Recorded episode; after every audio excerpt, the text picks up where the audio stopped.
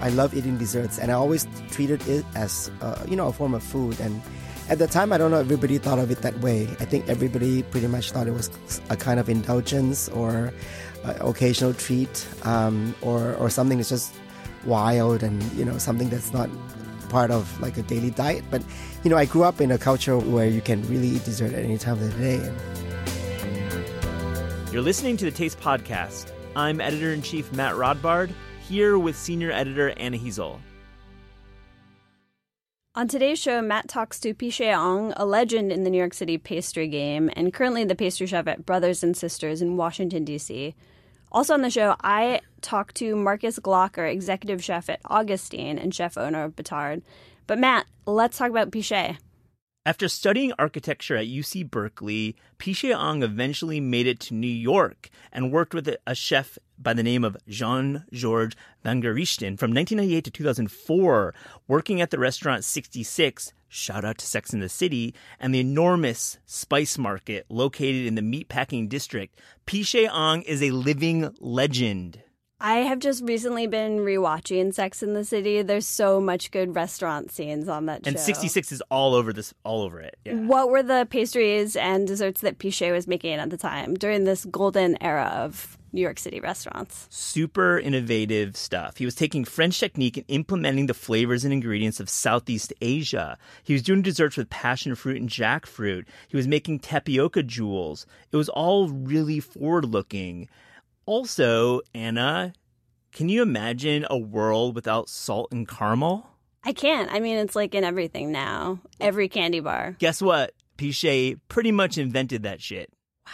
Here is Matt talking to Pichet.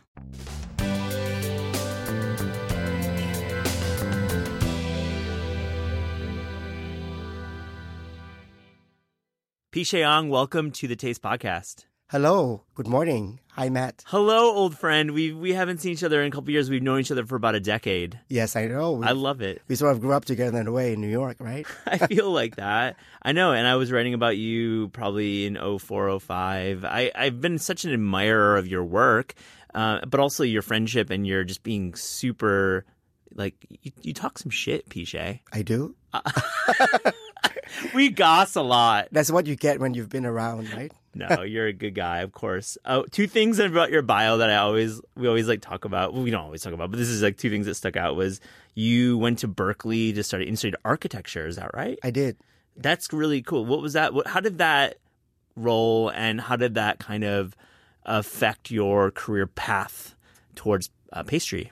Well, first of all, I went to school because um, you know I was born in Thailand uh, in a, in uh, in a Chinese family. My my parents are strict, uh, traditional Chinese family, and um, you know they value education. And they said you you can do anything you want: scrub toilets, become a chef, become a movie star, dancer, whatever you want to be, as long as you have education. And um, I wanted to study a little bit of science, a little bit of art, a little bit of writing, and um, just general, like overall, the idea of like uh, learning context and how you can um, create a life or design or come up with ideas through a, con- a like a background of contextual um, concepts. And architecture fit that role, and that's why I went to architecture and Berkeley. Um, but Berkeley because mostly California, and I'm a little bit at that time a hippie, and I thought, yeah, Berkeley's perfect. Are there any architects that you that you really admire that you studied? Um, Zaha Hadid, Frank Gehry. I love ar- architecture architects that think outside the box. Um, and not necessarily think of uh, something that has to do with structure because that, that to me, I soon found out was more engineering and, um, you know, and, and now becoming chef, I realize there's a lot of similarities because you have to work with guidelines, you know, um, you know, rules of cooking, uh, technique, uh, whatever the client wants, whatever the owner wants, whatever fits the style of the restaurant, price points, um, guest relations.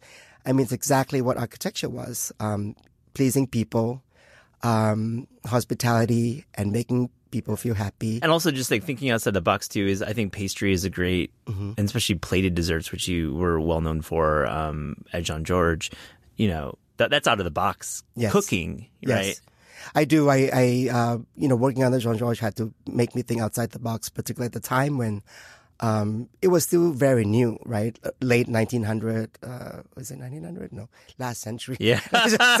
Uh, yeah.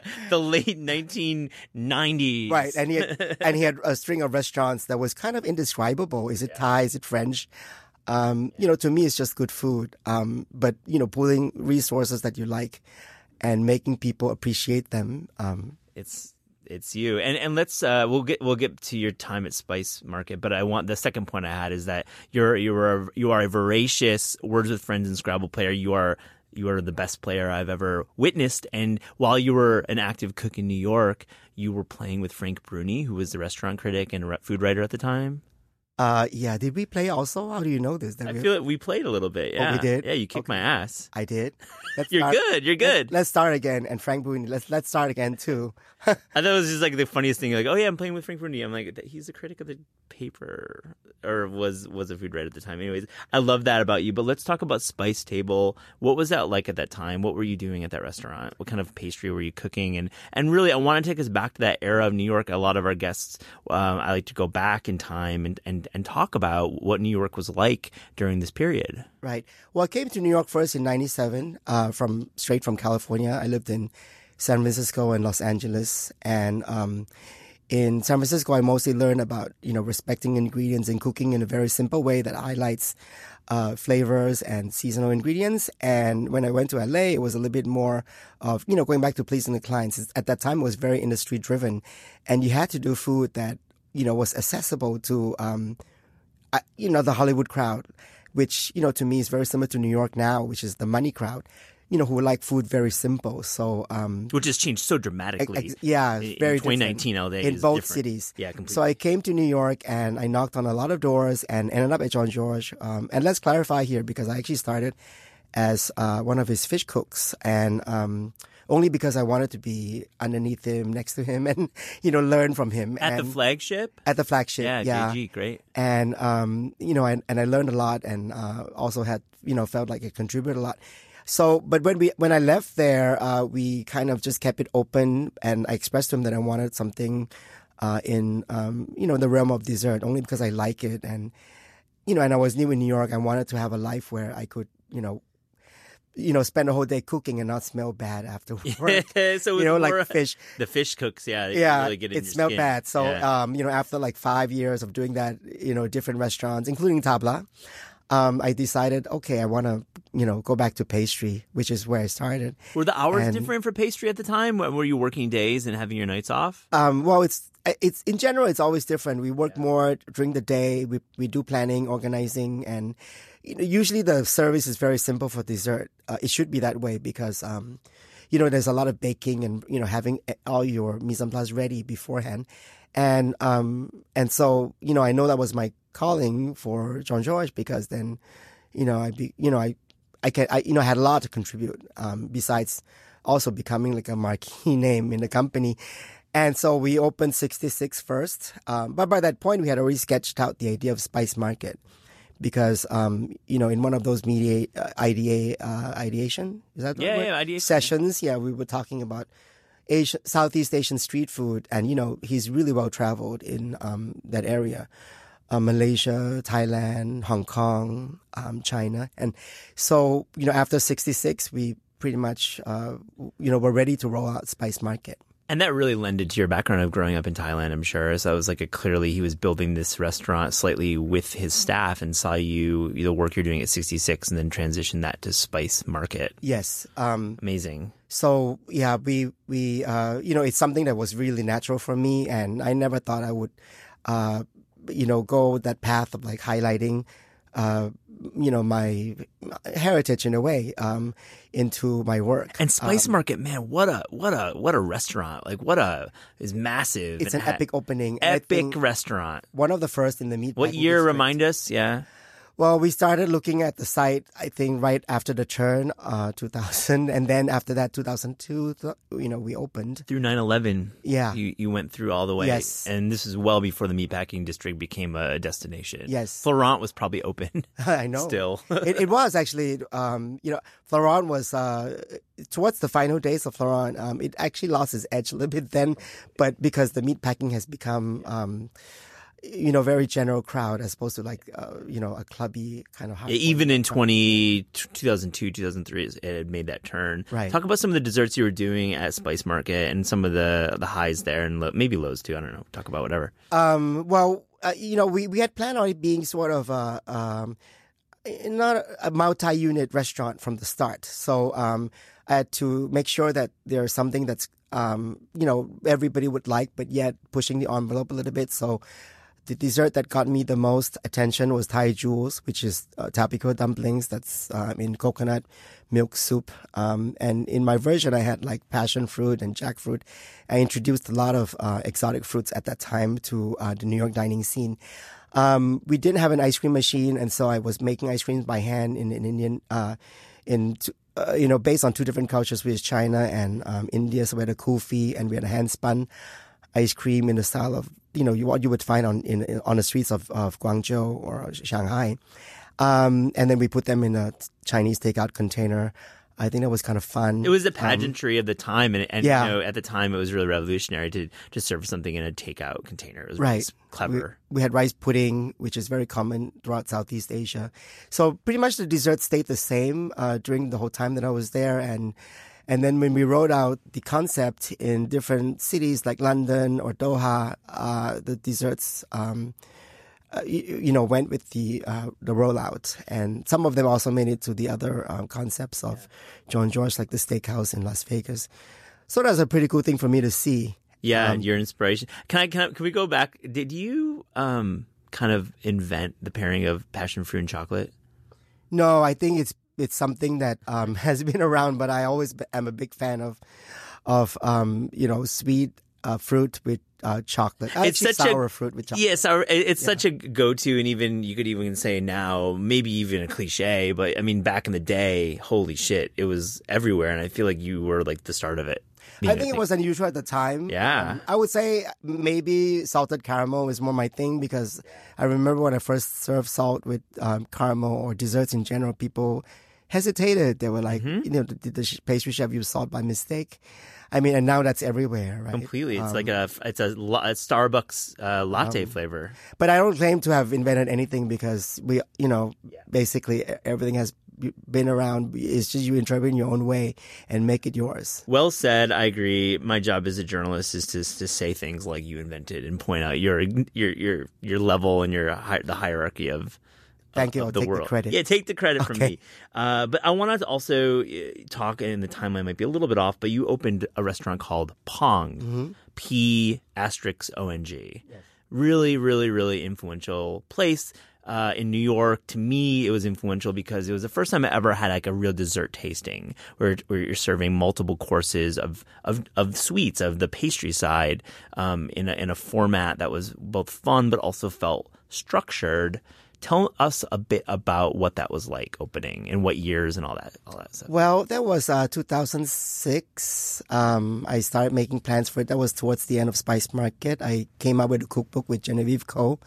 called The Sweet Spot. Um, what else was happening then? Um, you know, I was, uh, I guess, well known as a New York City chef. And um, I was also approaching, um, you know, a stage in my life where I thought that I should uh, branch off on my own and do my own thing. And I thought long and hard about what I wanted to do. Um, I remember at that point, and still, I still do. I love eating desserts, and I always treated it as, uh, you know, a form of food. And at the time, I don't know, everybody thought of it that way. I think everybody pretty much thought it was a kind of indulgence or uh, occasional treat, um, or or something that's just wild and you know something that's not part of like a daily diet. But you know, I grew up in a culture where um, where you can really eat dessert at any time of the day. And in Japan and Europe, they mostly still do, you know, croissant, you know, pastries in the morning, cake in the afternoon.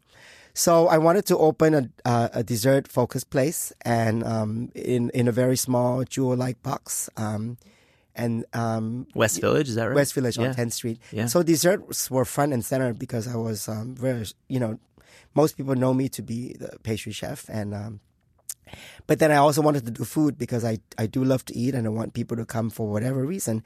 And um, I had a tasting menu uh, of, I believe it was like eight or 10 courses uh, that has uh, some food, and that led up to desserts. Mm-hmm. Um, I knew there was a certain crowd that was going to appreciate that. And at the time, I wasn't um, uh, alone. Um, there was Sam Mason and Will Goldfarb, Will Goldfarb's Room for Dessert? Room for Dessert. Amazing and, place um, too, man. Yeah, Tailor. Yeah, sure, Um, Tailor. But I, I, you know, looking back and even now, like I, I um, can say that I could also claim all the credit because there was ChikaLicious before that. Um, I, I would say that my um, my take on it was that I also had food, uh, and many of the dishes were raw because um, I didn't have a fully equipped kitchen. Um, so there was a lot of crudo, salads, uh, braised meats, uh, you know, s- things that uh, that small small courses, but then you would transition into the four to five dessert courses. right. Now, let me ask you. I mean, what happened to this genre of dining? I feel like I cannot find a taste, a dessert tasting menu anywhere in New York. Am I am I missing the boat? Well, I think part of it has to do with economics. I think, uh, you know, I opened in 2006. By the time 2008 rolled around, the, there was that economy, uh, you know, crash, and it really affected us all. I mean, desserts were uh, driven restaurant were were one of the uh, genre of restaurants to have been cut out, and um, also learning from the, the, the experience that I actually needed a partnership of sorts that had to do with a restaurant to to make the business model work. Um, I opened up a bakery right next door to Pong called Batch that um, uh, right in 2008 actually that uh, uh, was unable. To, it was actually doing really well, but it, it wasn't able to sustain itself because of the uh, the tanking The of the headwinds. I mean, it was just extreme. It was out of control. And Yeah. personally, I was going through a lot. Um, I had a divorce and my mom had a stroke. It was just a lot of stuff coming down at once. And I decided to just walk away at, by that point. And um, I wouldn't say uh, that, you know, flash forward um, a decade later, I don't, I wouldn't say that it's gone. It's just re, re uh, you know, adjusted its, its uh, the way it's served because you can go to Jungsik for dessert tasting, uh, Huaban, which I did recently, which is terrific. Um, so many of the dessert tastings are associated with a restaurant, but also many pastry chefs have morphed into this, um, uh, uh, you know, type of business model that actually has a cafe like there's, you know, Chanson, which also has a dessert bar in the basement. But if you look across country, you see a lot of these new type of restaurants that open up by pastry chefs. In Los Angeles, there's Friends and Family, Fiona, um, uh, Willa Jean in New Orleans. Uh, there's many types of restaurants that are founded by pastry chef with a strong uh, uh, food service as So you well. could order at some of those places. I know Fiona, you can order as uh, many desserts and have them all thrown out on your table and have Yes. a really fun time. You've been Uh, I've met Nicole and I've had her. She's been on the podcast. Uh, Hi Queen.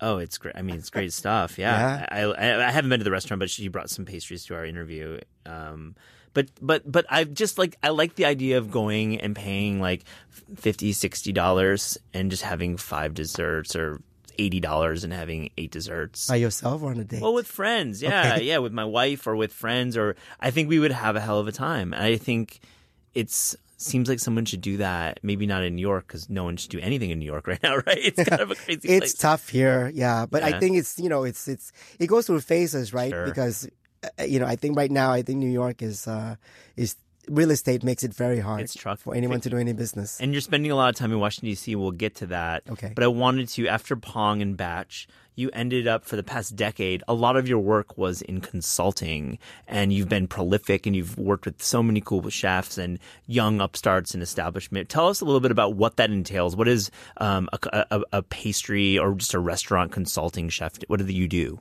Um, actually, that that part of my career pretty much fell on my lap after Pong closed. Um, you know, a lot of people came up to me and you know wondered what I was going to do next, and um, I pretty much chose uh, you know the direction of like just doing many types of different things and you know see what sticks. You know, um, and I worked with Haagen to develop new ice cream flavors. I worked with Really, what did you invent? Tell us one. What's the flavor you invented? well, there was five, and then there was um, oh, low key. There's five that you invented. What? Give me one. No, no, five. The the this the you know the five ingredient ice cream. Oh, I see. I thought you said you invented five flavors. Um, well, there was passion fruit, obviously, Meyer lemon. You know, something that's a little bit more esoteric, which I thought farm to table was the way to go. And then Yeah, you know nice. there was some kind of cake in cake ice cream, which I thought was going to be interesting. A lot of it had to do with marketing because, um, you know, it's a very established uh, brand and um, very famous for vanilla strawberry chocolate. And you have your rum raisin. The best strawberry out there. yeah, far. it's great. It's and good. um, and so they were looking for ways to, you know, at that time it was everybody was doing crazy ice cream. You know, Jenny was born, right? Jeni's ice cream, and um, you know, it, it was a, from a marketing perspective, it's great for them to uh, innovate. Uh, I get that, and they're not the only company. Every much, pretty much everyone did. Um, you know, Kit Kat, the bar. Uh, launched many crazy flavors. Um, so I worked for uh, General Mills at that time, um, I opened Coppelia. I, I still did restaurant work.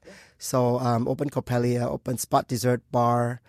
Um, Which is spot? Are there spots around still? Uh, I- there's several. That's what I uh, thought. I mean, Flushing. yeah. Uh, I'm no longer a, uh, a partner in that, but uh, it's, it's flourishing. really good so stuff. There, th- that's yeah. one place you go to for desserts. Yeah, you're right. um, that's a good call. Yeah. My favorite one was Village Tart, um, because I thought that, um, yeah, So good. so good. Um, and, and, you know, it's, Pas- uh, what is there now? Pascal Jones? Yeah. right? So I, I thought the neighborhood was great. I went with that with Leslie Bernard and Pat Sir.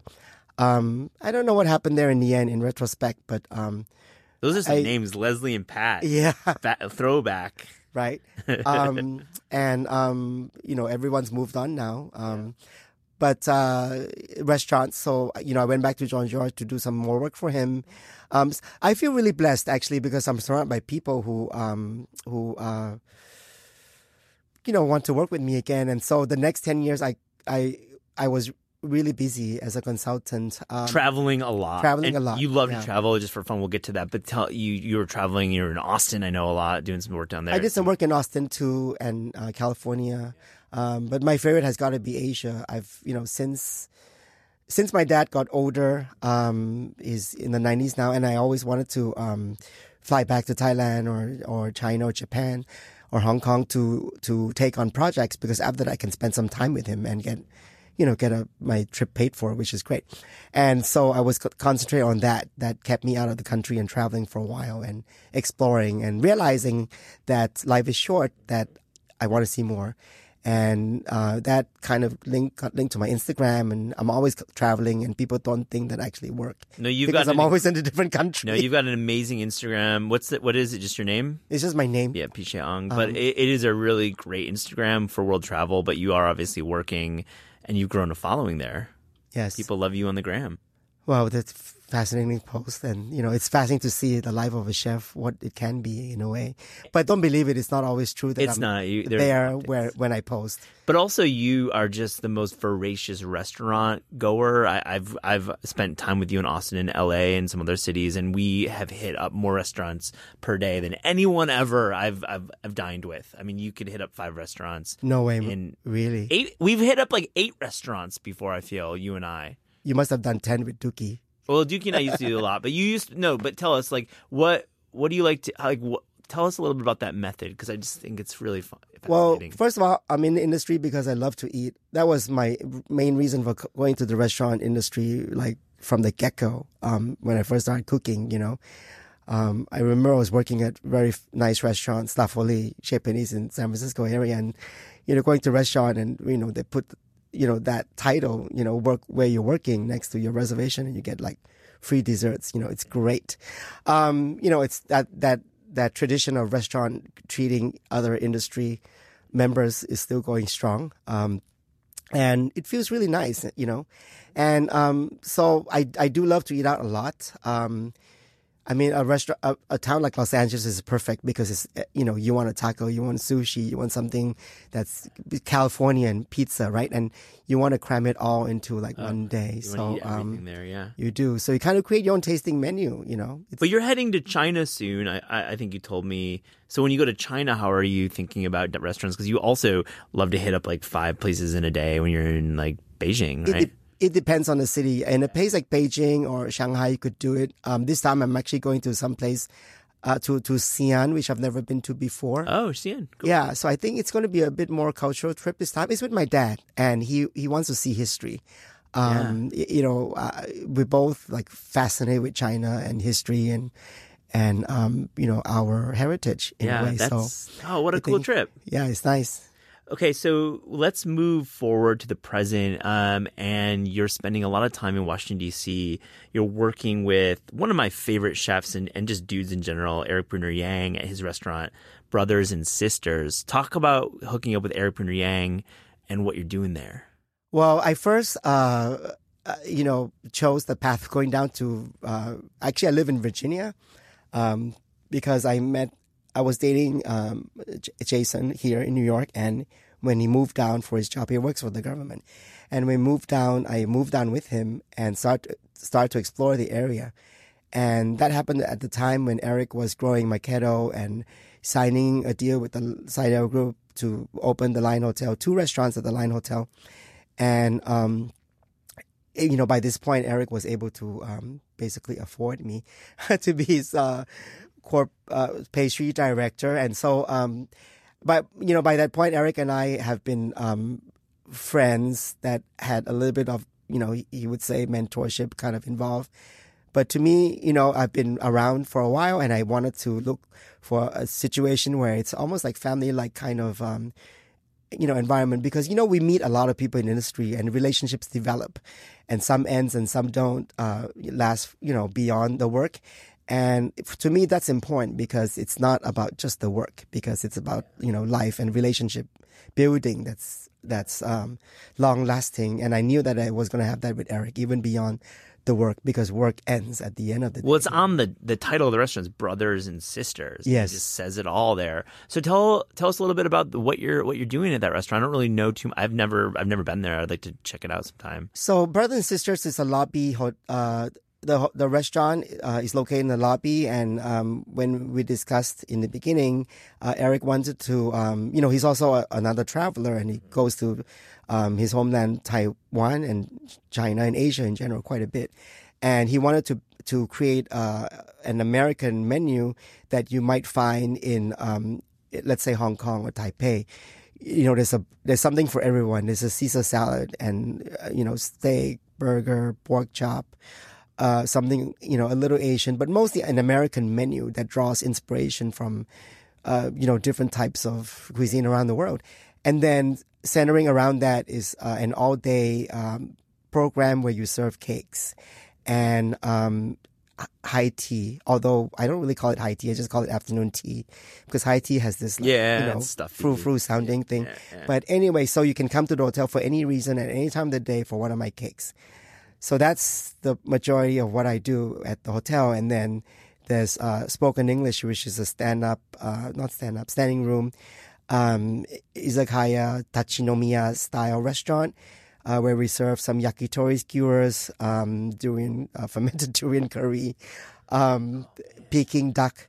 You can come for any of these options, uh, and of course, lots and lots of drinks, soju, sake. Yeah, it's izakaya style. Yeah, it's great. And I also have desserts there. One of the desserts come with the Peking duck menu, um, and then the other two desserts are always rotating um, seasonally. I think it's a great restaurant for me to do seasonal things that's whimsical and with a funny presentation that I'm known for. So you you you spent some time in California, but you're you spent a lot of time in New York, and you're you're more you're, you recently moved to DC. What's it like running a restaurant in Washington D.C.? I just have like, Well, or I just have this like horrible image of like governmental people and politics and just not cool people. Sorry, DC listeners, I'm just being honest. Well, truth be told, I um, I left uh, New York. Up, uh, you know, besides dating someone and working with Erik Bruner-Yang, I you know, it was this same same environment for me here. Uh, the grind of um, money and uh, economy. It, it's it really brings uh, people uh, up and down. Um, a lot of downs. Obviously, that's why I chose to uh, try check out uh, DC. I find it to be very similar in that in rather than money or you know economy, it becomes politics. I chose a very strange time to go um, because yeah, um, you know with the uh, the Administration. Uh, yeah administration, it's it's it's odd. I feel the atmosphere is odd. Um, I live in Virginia, which is um, you know a little bit more iffy, but DC itself it's uh, is ninety seven percent you know democratic, and I think it's it's a different vibe. It's so for sure, and I and I'm teasing about my hate for DC because yeah, it's a pretty great city once you're in the city and not Yes. on the hill. Have you had AOC come into your restaurant yet? Um, not yet, but uh, I mean, I would love to meet her. Um, I think that she's welcome to come anytime for cake. I mean, who doesn't want cake at the end of a, a long day, a long legislation session, right? Who need, you need a little cake in your life. Yes, right? it would make you feel better. It, We- as Bon Appetit says, it's like the ultimate therapy. It, it's true. I think, I, I mean, a lot of people Cake say for that. coping. Cake for coping. We ask all of our guests on the Taste Podcast if you were to um, be able to write your dream cookbook project without like budget or any, you know, deadlines in mind. Just, just what what would be your dream cookbook project, Pichet? I'm actually trying to sell a cookbook now. It's um, called Coconuts. It's about um, Coconuts. Yeah, I'm surprised it doesn't exist yet. I did some research. Um, I I started talking about with Andrea Nguyen from um, Yeah. California about this Great book. cookbook author, yeah. Right, and um, it's about coconuts because uh, you know it's a way of life for um, a, a large chunk of the population of the world, and um, I mean right now I think it's hit on, hitting on many um, interest groups. You know, from um, vegan, uh, you know, gluten free with using the coconut flour, but I think there's a whole, um, you know, like Asian desserts of, for, you know, for uh, uh, nine, you know, 2002 when I wrote uh, the Sweet Spot there's a whole lot of mystery surrounding um, that that genre. But ironically, it's a very mainstream ingredient that you find everywhere. Throughout Everyone's drinking coconut water here, Coconut um, oil. coconut oil. Um, but we just don't know how it's harvested, where it comes from, uh, what are the uh, nutri- you know, nutrition, and what you could actually use for it. You know, um, so I thought of um, doing that. Um, I think you're gonna write this. I feel like this is house a good interested? idea. are you Yeah. interested? Hey man, if I if I could buy cookbooks, I would buy that one. I love okay, that. let me get the proposal in my bag. Pichet, I thank you came for ready. th- Pichet, thank you for joining the Taste Podcast. Thank you.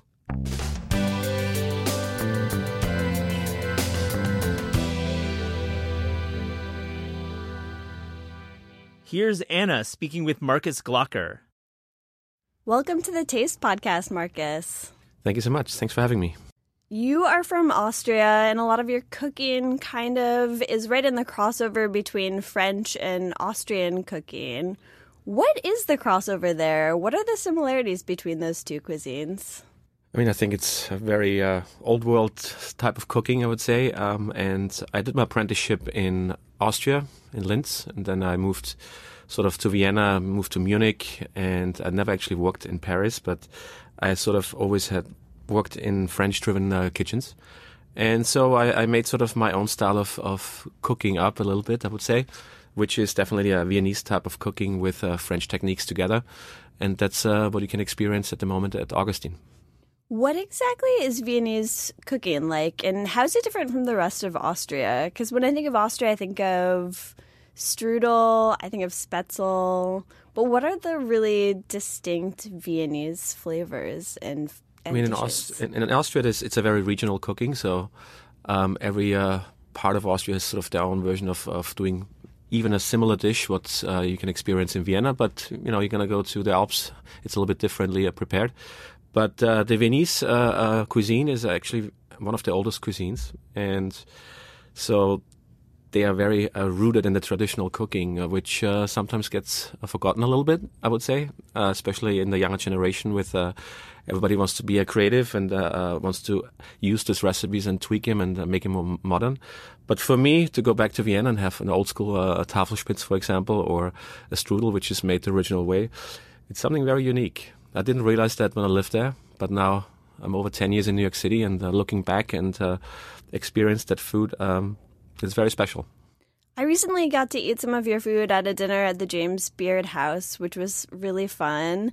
And you talked about seeking inspiration from some historic recipes um, from a hundred or more years ago. What is the process like of kind of excavating those recipes and making them modern again? Where do you find these really old dishes? I mean, the old is new again. It's it's so old that nobody does it. So it's the, probably the, the the newest thing right now for a lot of chefs to cook those old recipes because nobody does it anymore. Um, specifically for this dinner, which was the theme of uh, Paris meets Vienna, um, I think, for example, the conversation tart, which is one of the oldest recipes actually. Um, I think all of my cooks looked at me like, where is this from? What are we doing?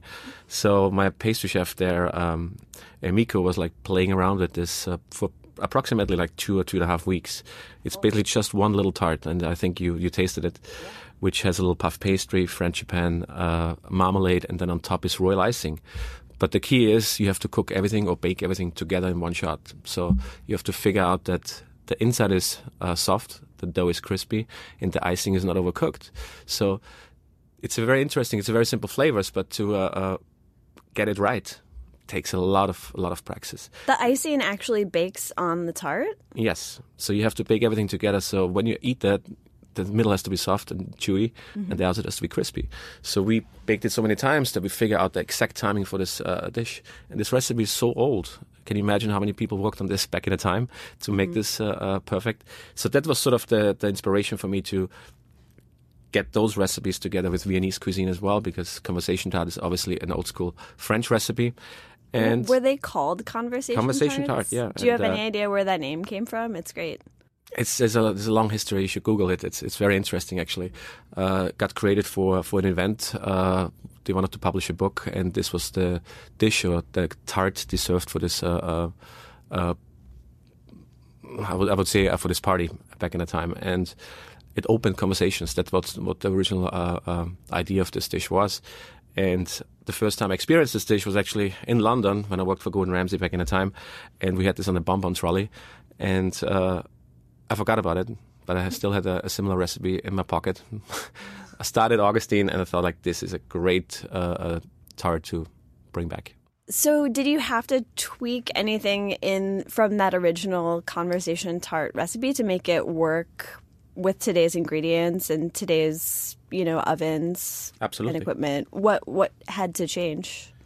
I mean, we had to figure out the time and temperature for for the baking process. Obviously, because a lot of old recipes don't even say a temperature. Exactly, it was like, before you, know, you, had a thermometer in your oven. Now it's everything is so detailed in every recipe, and back in the time it was like the chefs were just uh, figuring it out themselves. And when you really look at it, uh, you have four ingredients or five ingredients there, and it still took us quite a while to figure out the perfect uh, time and temperature to make this uh, happen.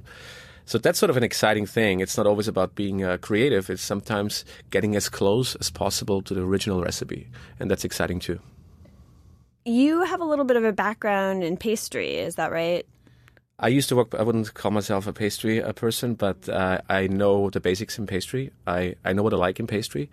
I love sweets. I'm a uh, a, I'm a sucker for that. I would say, but um, um, I know the traditional techniques, and in, in Europe, when you do an apprenticeship in the kitchen, um, the savory and pastry is always some sort of uh, together. So you have to spend uh, time in pastry to understand the basics, which really helped me uh, in, in, in the process of like running a kitchen as well, because you can point out certain things in pastry what you like to have. Uh, versus you have no idea what's going on there. So that's sort of it has to be cohesive. It has to be together. And for me personally, I like to use uh, pastry and savory elements as well. So they always should work together. How what is your creative process like with your pastry chefs at Augustine and Batard? Is it sort of like a back and forth? You know, it looks like sometimes you provide the ideas or the original recipes. Absolutely. What is what is that creative interplay like? I mean, first of all, I, I try to when I go into the kitchen, I always try to have a goal of the day. The goal of the day is maybe it's a new dish, or maybe it's addressing uh, something in the in the uh, in the kitchen which I saw maybe the day before when we did service. And you know, it's just small little things, but it's every day something. And every day there's a creative process for me as well when I have an idea, I will plant the seed. And to, plant the seed is for me going over to pastry, tell them what's going on. This is the conversation that look it up, study it, what's going on there. And then uh, uh, normally they will come back to me and uh, present me their version of the conversation tart. And then I will give them a feedback. And it's a back and forth. But it's not, it's rarely that I, I just give somebody a recipe and say, like, this is exactly what I want to have. I want to have a little bit more than that. I want to have your version or our version and, and make it more exciting. You just started at Augustine this past September, is that right? Correct, yeah. What are the things that you're cooking now at Augustine that you weren't able to do at Batard until until now? I mean, I, I would say I, I, could be able to cook in, in each kitchen the same dishes, but for me it was like just uh, to give you a little background about Augustine. I mean, 2010, I looked first time at this uh, building. Actually, there was no Augustine, there was no Tom Colicchio or Beekman Hotel. Um, I looked at the space and I was intrigued by the building because it was empty for so many years, and obviously, it was not in the in the stage of like taking on a new restaurant. But when I got the opportunity from Keith McNally to uh, uh, step into this kitchen, it's not about my concept, what I wanted to do. I looked at the space, and the space for me was Paris meets Vienna. And for me, it was a casual, everyday uh, breakfast, lunch, and dinner uh, spot. So that's how I started creating the menu there. And it's definitely very different to Batard. I mean, Batard is doing six nights a week dinner service only. Um, we have a smaller restaurant, and yeah, it's a little bit more refined. It's a little bit more wine driven. Um, and Augustine is sort of a, a more relaxed, everyday uh, restaurant. I want to talk about Spätzle, one of my favorite foods. And we talked about it a few weeks ago because I wrote about Spätzle for Taste. Yeah. You serve a buttermilk chive Spätzle at Augustine um, that you talked about sort of being inspired by days in childhood, like a long day of skiing, and then just hunkering down for some Spätzle after that. Tell Absol- me, tell me about Spätzle. Why is it fun for a chef to make? Why is it versatile? Why is it great?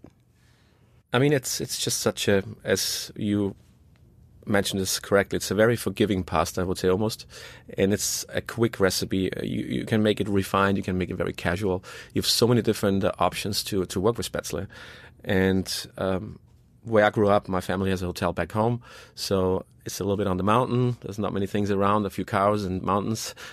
But you know, when you come home after skiing and have a, a big bowl of spätzle with cheese and, and, and onions, I mean, it's it's something uh, very comforting, and that's what I like about this uh, dish. Same way as pasta, it's very comforting. It's always delicious, and you have endless possibilities to work with.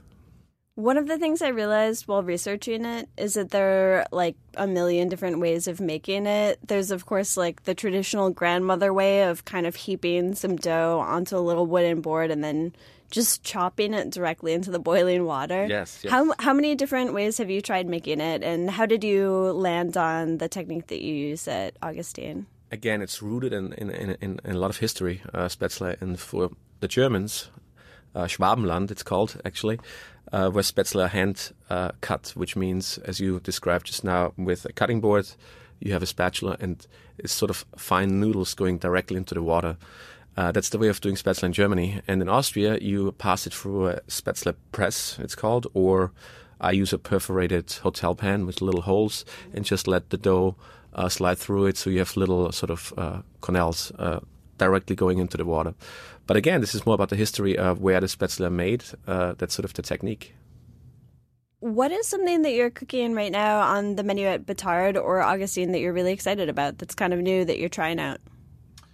I mean, at Augustine, I, we were just trying to get ready for spring, and what I'm very excited about is I always loved in Vienna when I when I in the afternoon to go to a coffee place and have a beautiful coffee and, and a freshly baked cake, and that's sort of like the version of Vienna's high tea, I would almost say. Mm-hmm. And I would like to bring something like this to Augustine, where you have in the afternoon the possibility to go in there, have a cu- cup of coffee, have uh, maybe a glass of champagne, and then a freshly baked uh, a fruit cake or, or whatever is in season, which we try to get uh, Union Square Markets involved in that and have those uh, daily changing, you know, and you just come in for a quick uh, cake and coffee, maybe a glass of champagne.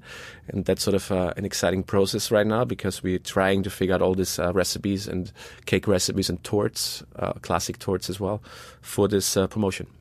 I love that every culture seems to have kind of like their own version of that. Like the Scandinavian fika is just a break in the afternoon to have a little sweet, some coffee. It's great. It's absolutely comforting. It's it's it's it's it's great. And you know, on a Friday when you uh, get out of work a little bit early and have in the afternoon a little coffee and cake, maybe a little charcuterie, and uh, call it the weekend. Love that, Markus. Thank you so much for coming on the Taste Podcast. Thanks so much for having me.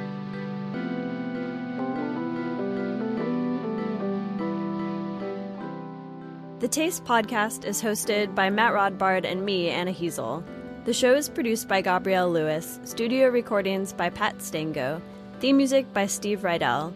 Interviews are recorded live at Books Are Magic in Cobble Hill, Brooklyn, and at Penguin Random House Studios in Manhattan. Visit Taste online at tastecooking.com. Thanks for listening.